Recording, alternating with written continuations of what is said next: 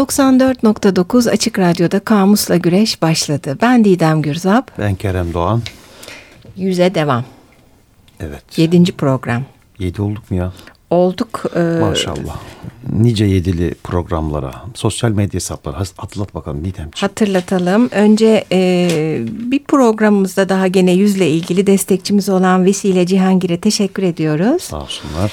Kamusla Güreş Gmail adresimiz e, aynı adlı Instagram adresimiz ve Twitter adreslerimiz var. Twitter'ı çok yoğun kullanıyoruz. Geçmiş programlarımızı da yüklüyoruz. Pek çok bahsedip e, açamadığımız ya da dinleyicinin merak edeceği görsele yer veriyoruz Twitter'da. Bekleriz efendim. Evet.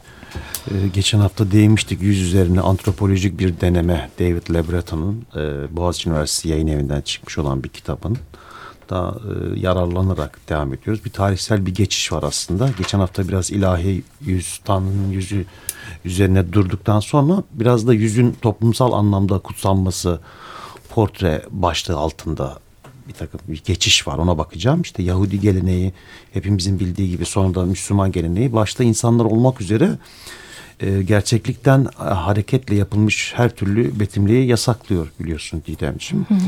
E, eski Mısır'da ya da Roma'da da portre, büst ya da e, cenaze maskesi özellikle ölen önemli bir kişinin varlığını kalıcı kılma, yaşamlarını sürdürenler için anısını yaşatma ve kendisini öbür dünyadaki yaşamında betimleme amacını gütmüş. E, çok yalınlaştırılmış e, bu insan betimlemeleri e, yüz çizgilerini pek de kişiselleştirmemiş. E, bu önemli. Esas amacı kişinin unutulmasına karşı bir hamlede bulunmaktı. Geride kalanların anılarını can tutar, e, dünyaya e, sonradan gelen ve ölen kişiyi hiç tanımayanların gözünde simgeye dönüşürler. E, milattan sonra ilk yüzyıllarda hakim kılınan işte Hristiyan e, geleneğinde insan mistik kilise birliğinin bir üyesidir. Yazgısında da yargı günü bedenin dirilmesi vardır. Portre o dönemde yüklendiği anlamını kısmen yitiriyor. Ee, ve ortadan yavaş yavaş da yitip özellikle papanın ve kralların ayrıcılığına e, dönüşüyor.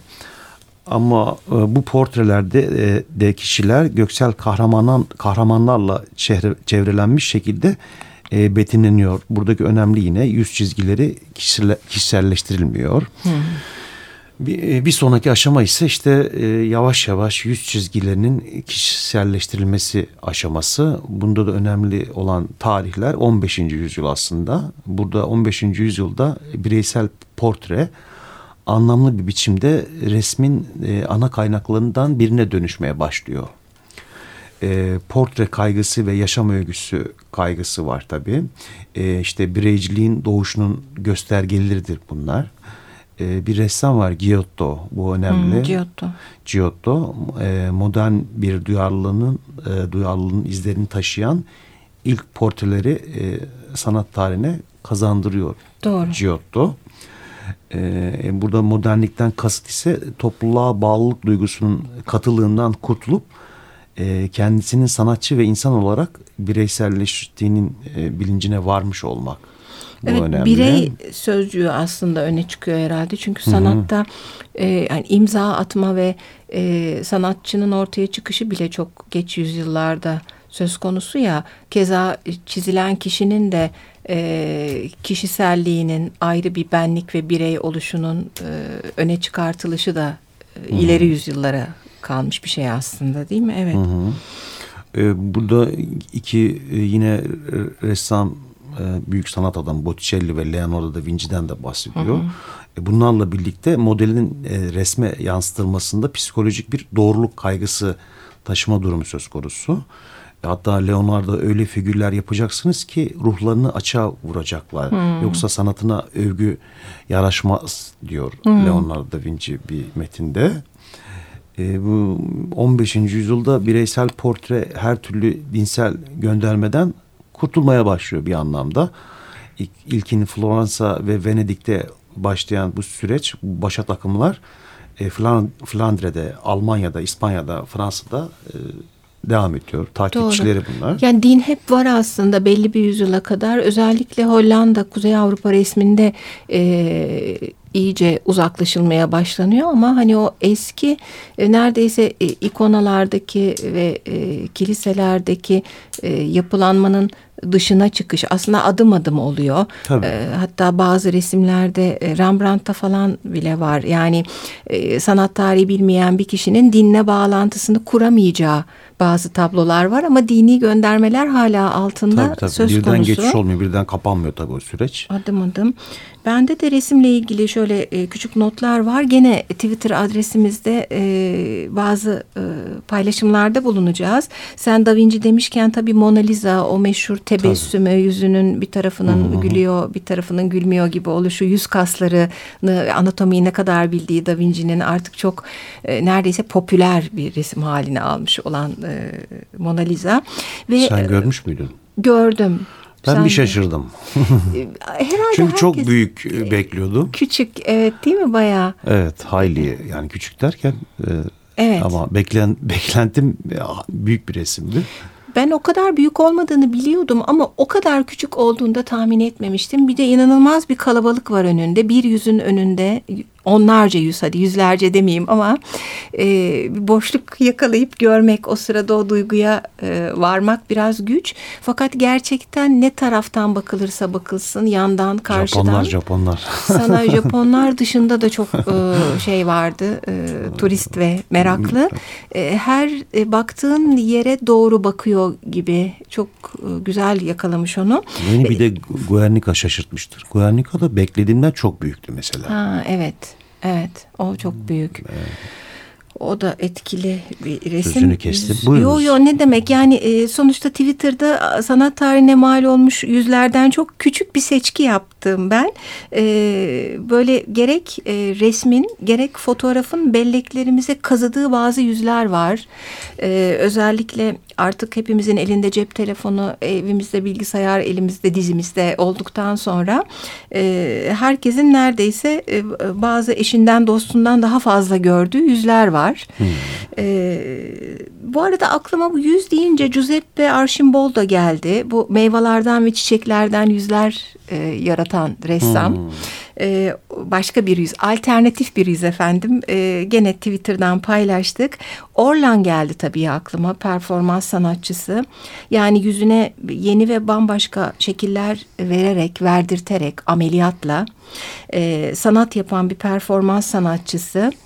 Hani yüz kimlik midir? Yüzümüzle ne kadar biziz, kimiz sorularını sorduran e, onunla ilgili de paylaşımlarımız oldu. Yani yüzün kişinin, kimliğin, karakterin, e, bedenin bazen bütününün yerini tuttuğu bir gerçeklik, değiştirilebilir oluşu, olamayışı, yaşlanışı, bütün bunlar hakkında bizi düşündürüyor hı hı. sanat.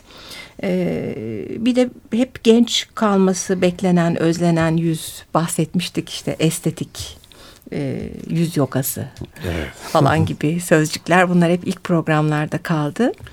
Portre ve otoportre ile ilgili notlar olacaktı sende. Var. E, şimdi ben de portre ve otoportre ile ilgili e, gene bu e, Ergun Koca Bıyık'ın Aynadaki Narkisos kitabına dönüyorum. E, direkt Narkisos mitinden yola çıkarak zaten otoportreye gelmiş.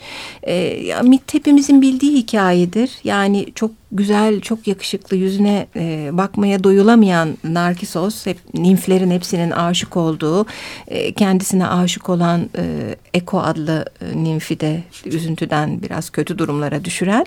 Bu e, neredeyse hiç el değmemiş, çok durgun, temiz bir suda ilk defa kendi aksini gördüğünde e, büyük bir hayranlıkla o suyun başında kalır, ayrılamaz aşkından. E, geçen programda söylemiştik. Koca Buyuk'un e, kitabı e, işe mitik ve mistik yandan da çok bakıyor. İşin içerisine Jung da girmiş, Freud da girmiş. Yani bu kendini sevme, kendine aşık olma. Hatta hikayelerden birinde Narkisos'un bir ikiz kız kardeş de varmış, ölmüş. Meğer ona hmm. aşıkmış ve onu gördüğünü zannediyor yüzde. Yaklaştıkça yok olması yüzün çünkü öpmeye çalışıyor ve tabii su bir şekilde hareketleniyor. Uzaklaştıkça tekrar görüp uzaklaşamaması o yüzden. Oradan e, otoportreye doğru gidiliyor. Birkaç alıntı okuyayım bölümden. Otoportrenin ana teması kendine baka kalma, kişinin kendi yüzüne karşı duyduğu hayranlıkla karışık bir şaşkınlıktır. Aynada yansıyan yüzlerine baka kalmış otoportre ressamlarının ortak noktası yüzlerine erişme arzusudur. Elimde e, çok güzel bir otoportreler e, barındıran kitap var. E, onun da kapağını paylaşırım e, Twitter'dan. E, gene e, şeyden yola çıkarak e, otoportreden yola çıkarak ilerlersek şöyle bir alıntı var kitapta zamana direnen otoportre başlığı altında. Başka bir açıdan bakılırsa çağdaşlarından çok gelecek kuşaklara seslenen otoportrenin asıl tutkusu ölüme karşı verilen savaşımı kazanmaktır. Resme heykele, fotoğrafa dökülmüş bunca yüzün yaşamımızda tuttuğu yeri düşünecek olursak girişim hiç de boşa değildir. Her şeyi yok eden zamana insan imgelerle karşı koymaz mı? Romalı patrikuslar yani soylular atalarının portrelerini veya maskelerini aile törenlerinde bulundururlardı. Benzer bir gelenek eski imparatorluk sonrasının Mısır'ında da vardı. Büyük dinsel törenlerde önemli ataların ahşap heykelleri taşınırdı. Özetle ölüleri imgeleriyle yaşatma zamana karşı bir savaştı. Nitekim o otoportrede de e, yaşatıyorsun o yüzü. E, gene birkaç paylaşım olacak Twitter'dan. E, otoportreye dair müzik mi girelim araya devam edelim mi? Şarkı arası verelim devam edelim. İbrahim Maluf'tan geliyor Happy Face.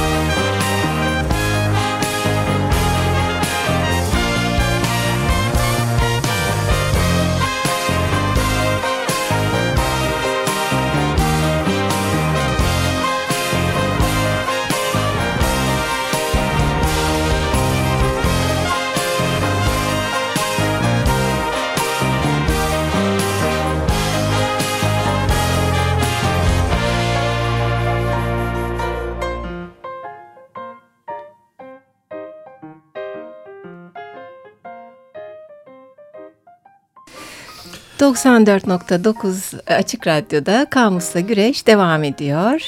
Evet. Ee, Şarkı söyleyecek gibisin. Parça parça da bitmedi ya söylesem mi? Çok da ee, güzel bitti. Evet değil mi? Efendim e, Ergun Kocabıyık'ın e, her şey ve hiçbir şey olarak yüz aynadaki narkisosundan yararlanıyoruz bu programımızda çok. E, şimdi Orlan'dan bahsetmiştim. Sanatta yüz, portre, otoportre bu konular iç içe gidiyoruz. Yaratıcı yüz başlığı altında güzel bir bölüm var. Onu paylaşmak istiyorum. İnsan yüze müdahale etmekte, onu değiştirmekte, onda gördüğü eksik parçaları tamamlamaya, ona bir hikaye kurgulamaya çalışmaktadır. Merleau-Ponty'nin ifadesiyle yüze varlık olmayan bulaşmıştır. Yüzüne varlık olmayan bulaşmış insan aynı kalamaz. Yüzünü yeniden kurarcasına dünyasına iliştirir. Olan yüzünü olmasını istediği yüze çevirmeye çalışır. Bu bağlamda tahayyül eden insandan veya kurmacalar yaratan hayvandan söz edebiliriz demiş. Ee, buradan e, gene otoportre konusuna e, gidiyorum. E, otoportre ressamının resmini sanat eseri kılan onun bu göz nurudur. Dünyayı yalnızca lambanın ya da güneşin ışığı ile değil, gözünün nuruyla içeriden gelip gözden dışarı çıkan ışıkla görmesidir. Hmm. Ee, kendi portrem içeridedir. Otoportreyi fotoğraftan ya da ayna görüntüsünden ayıran resmedilen yüzün içeriği de, içerideliğidir. Hmm. Yüzümüzün aynayla aramızda yankılanışını resmeder otoportre ressamı. Yüzümüze onunla birlikte bakmamızın izlenimlerini taşır. O, yüzüme içeriden bakanı, onu içeriden kavrayanı, kendi yüzümün bendeki imgesini, yüzümün içini yansıttığı için bir otoportre değil midir zaten? Kendi portresini yapmaya çalışan ressam aynadaki ötekini tuvale kopyalamaya çalışır. Ama ressam bakmakla yetinmeyen, gördüğünü yeniden üreten kişidir. Kendisine benzetmeye çalıştığı bu yüz, gerçeğinin gölgesinden ibarettir. Daha az gerçek, daha az hakikidir. Çünkü yansıyan gerçek daima gerçeğin kendisinden eksiktir. Ne var ki modelin aynadaki yansısı hiçbir şekilde sanat eseri sayılmazken otoportre sanat eseri olabilmektedir. Aynada varlığın sureti vardır ama otoportrede ruhun. Resimde ressamın zamana yayılmışlığı yani zamansallığı mevcuttur. Tuvaldeki yüz ressamın kendi yüzü üzerine bir düşünüşüdür. Gözlerini aynadan alıp tuvale çevirdiği her seferinde bakışı etkinleşir, hayalileşir aynadaki suretinin izleyicisi olmaktan çıkmış, yaratıcısı konumuna geçmiştir. Çok güzel toparlamış. Böyle dinlerken takip çok güç. Belli bir bölümünü Twitter'a alırız. Hı. Aynadan çok bahsetmişken ayna tabii hani e, bu hallerimizin, dağınıklığımızın, üzgün olmamızın vesaire yansıdığı değil mi? Evet. Önemli bir e, araç bizim için. Aslında Batı bireyciliğinin oluşumunda ayna yüzün gerçeğe uygun bir görüntüsünü yansıttığı için e, benlik duygusunun ortaya çıkış açısından seçkin bir araçtır diyor yine yazar.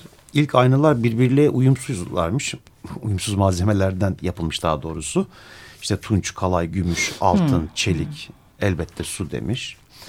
Ee, Orta Çağ'da metal malzemelerle yapılan aynalar küçük boyutlu, sık sık temizlenmeleri ve panolar, panolarla oksitlenmesine karşı korumaları gerekiyormuş e, ayna ayrıcalıklı sınıfların gündelik yaşamının olmazsa olmaz bir parçası değilmiş ilk zamanlarda.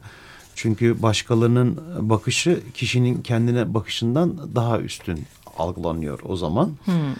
Ee, bir dönem seyyar satıcılar halka kalaydan yapılma kusurlu yansıması belli belirsiz aynalar satmışlar. Bu çok ilgimi çekti.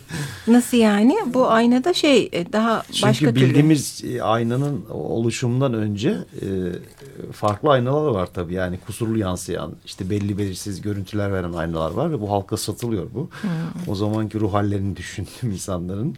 Bir de yani, şeylerde Luna Parklarda aynalı evet, evet. odalar vardır. Büyüten, küçülten, başka bir hale sokan. Aklıma o geldi şimdi sen söyleyince bence. Asıl önemli nokta işte 16. yüzyılda yine e, bu Murano, Murano deniyor ama Murano atölyelerinde bir civa katmanının bir cam levha ile bir metal levha arasında sıkıştırılmasına dayanan çağdaş ayna tekniğini buluyor orada ustalar. E, bu aynanın buluş, bulunuşu da hem yansıtıcılar tarihini hem de e, insanın yüzüyle olan ilişkisini alt üst ediyor hmm. demiş. Ayna o anlamda önemli ayna tarihi.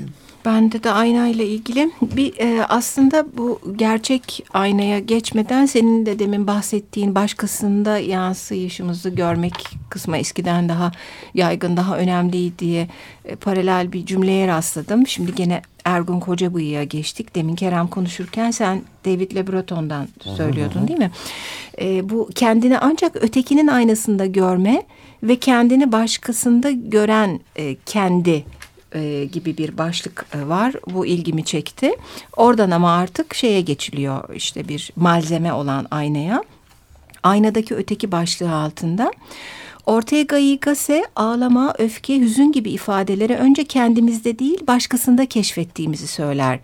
Ancak aynadaki ağlayan, sinirli, üzüntülü yüzümüze baktığımızda çehremizin hemen değiştiğini, ifademizin donuklaştığını, doğal görünümünü yitirdiğini ifade eder.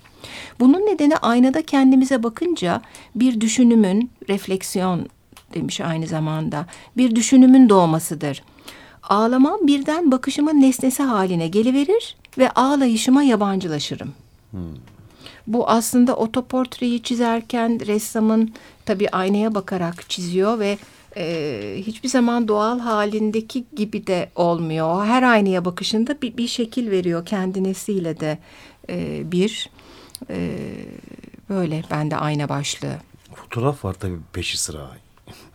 Fotoğraf da ilginç. Fotoğraf e, 1824'te bulunuyor ve geliştirilmeye başlıyor. 1839'da kamu alanına giriyor. E, fotoğrafla birlikte yüzün demokrasisi artıyor. Çünkü hani bu portreler, otoportreler sanat hayatında var ama bunlar daha çok yine işte sınıfsal olarak ayrıcalıklı kişilerin hani kullandıkları, yaptırdıkları değil mi? Hatta ressamlar tutuluyor, işte ressamlar işte, işte e, aristokratlara çalışıyor vesaire evet. öyle bir süreçten geçiyor. Özellikle bu bahsettiğimiz hani Kuzey Avrupa resmine geçişte artık günlük hayattaki kişilerin ondan evvel ama asillerin e, evet, evet, evet. Yani din adamları ya da dinsel figürler yerine. Fotoğrafın işte bulunması neredeyse herkese yaşamın farklı dönemlerde varoluşundan bir iz, iz bırakma olanağı hmm. veriyor. Bu önemli. İşte fotoğrafın icadı e, yerel aidiyetleri derinlemesine değiştiren kırdan kente göçe neden olan kentleşmeyi yoğunlaştırıp birçok insanda özgün bir bireysellik duygusunu uyandıran sanayi devrimiyle aynı zamana denk düşüyor fotoğrafın bulunması. Hı hı. E, fotoğraf insanı kişiselleştirerek e, onun bedenini özellikle de yüzünü ayırarak e, bireyin yüceltilmesine katkı sağlıyor tabii ki.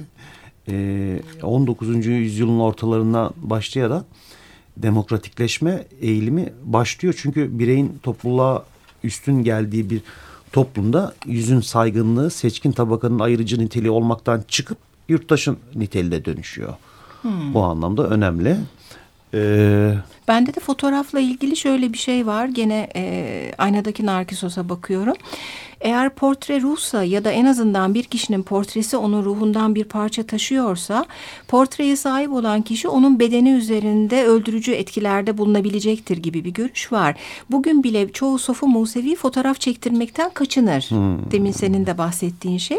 Çünkü fotoğrafları defnedilmiş görüntüler olarak adlandırırlar. Aynı inanç kimi Afrika kabilelerinde de mevcuttur. Benzer şekilde fotoğraf ruhumun bir parçasını alıp götürür diyen bir Japon sözü de varmış. Hmm.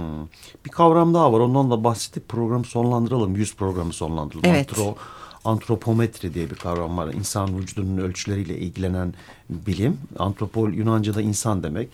E, e, e, fotoğrafın icadından kısa bir süre sonra e, ilginç aslında bu hikaye toplumsal denetim açısından e, güvenlik güçlerinin çok işine yarıyor e, fotoğrafın bulunması. Hı hı. E, sabıka fotoğraf uygulaması 1840 ile 1850'li yıllarda e, yerleşiyor ama henüz zanaatçı işi olarak e, Versailles ordusunun komüne tepkisi şüphelilerin aranmasında fotoğrafın korkutucu etkisini gösteren geçmişten bir örnek oluşturuyor.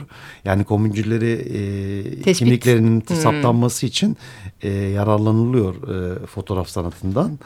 E, foto, e, e, ve eski komüncülerin araştırılmasında edinilen deneyim e, polisi şüpheli fotoğraflarının kaydedilmesi yöntemini sisteme e, oturtmaya itiyor. Hmm. E, yüz olası bir kanıta dönüşüyor. Yüz izi kanıt, kanıt yönteminde ya da şüphelinin adli geçmişinin araştırılmasında e, parmak izinden önce geliyor. Bu önemli. Hmm.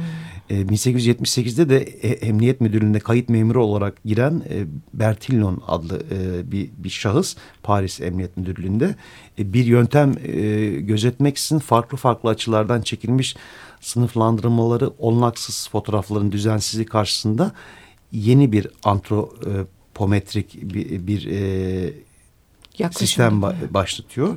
Ve her tutuklu için bir dizi beden ölçüsünden hareketle eşgali bildiren bir dosya açıyor. Vay, evet, Bu da o biliriz antropometrik ya. olarak e, önemli. Polisiye filmlerde vardır koskoca yüzlerden oluşan sabıka dosyası. Bugün evet. de öyle yüz tanıma, işte kimlik tarama vesaire.